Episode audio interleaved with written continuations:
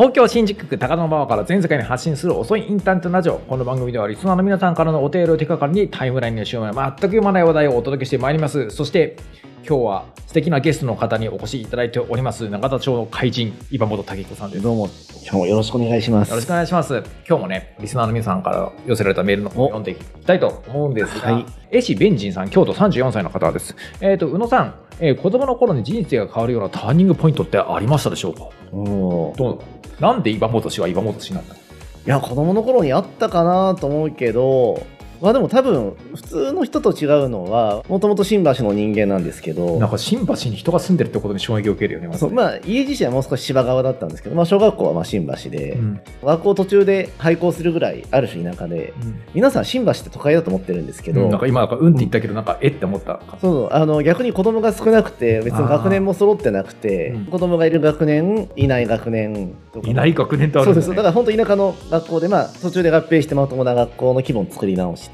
まあ、その時にちょっと転校しちゃったりもあったりしたんですけど、まあ、結構ね子供の頃から田舎臭い暮らしをしていたなと友達もそんないるもんでもないし数がね、まあ、一人で新橋ふらふらして、うん今と変わんない生活してたなと。なるほどね。そう。それなんかはなんか自分の今作ってんのかなって気はしますね。子供の頃からうろうろしていたっていうね界隈をう。ろうろしてる人だったみたいな。そうだからもうマッカーサー道路できる前なんででもまあ地上げはやってるんで廃墟みたいな街で。そうあの頃ね森ビルと森トラストがね仲悪くてお互いの再開発止めるために適当なこう土地のつまみ食いをしてつまみ食いをしてでっかいビル建てられないようにお互い牽制してたってみたいなのがあってだから神谷町の方とか廃墟で猫がいっぱいいて面白かったりとかね。JT とかさ、うん。虎ノ門ヒルズとかさ、はいはい。まあ、あの辺りってそういったさしょうもない地上げ構想の、うん。なんかあのドイツ30年戦争みたいなやつの新橋版みたいなやつが決着した結果なんだね。まあそう決着した結果そう多分本人たち的には折り合った結果なのかもしれないっていうところはありますけど。僕はね人生が変わるようなターニングポイント。子供の頃に当てはまるかどうかわかんないけど何と言っても僕はね高校の寮に入ったことですね。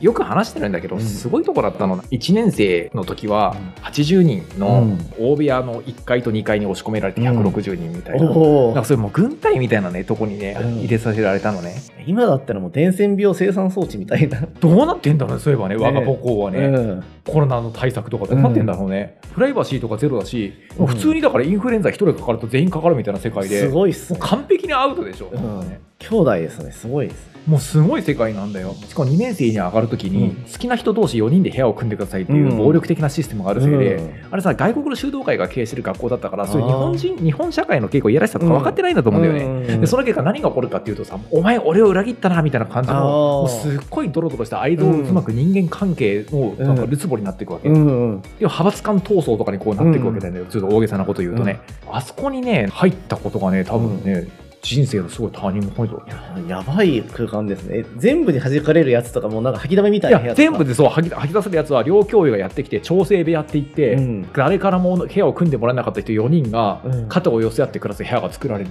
の。おー。でなんかあいつら調整部屋でしょみたいな目でやっぱ見られるんだよね。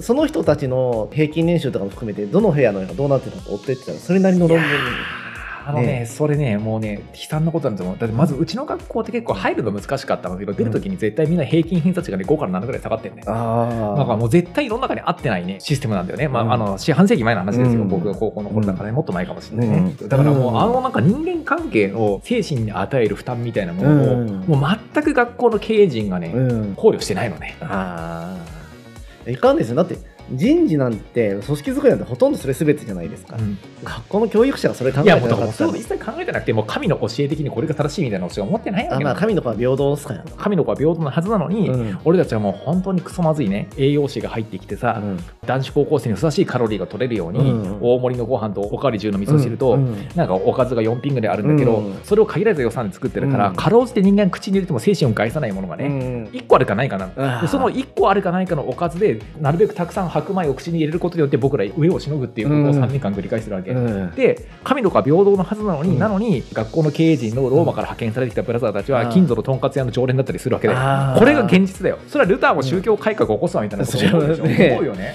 まあね言えないけど、まあ、カトリックとか問題いっぱい持ってますからね、はい。ええ。そうなんですよ。はいまあ、ていうか何の話かちょっとよくわからないけれど、とりあえず、えー、と次回に行きましょうというこあとでそうこえーこの番組では皆さんからのお便りをお待ちしております。身の回りで起きたことから人生相談まで幅広くお待ちしております。お便りは概要欄にあるフォームから送ってください。過去の配信は YouTube メンバーシップなどで視聴できます。詳しくは概要文をご覧ください。それではまた次回もよろしくお願いします。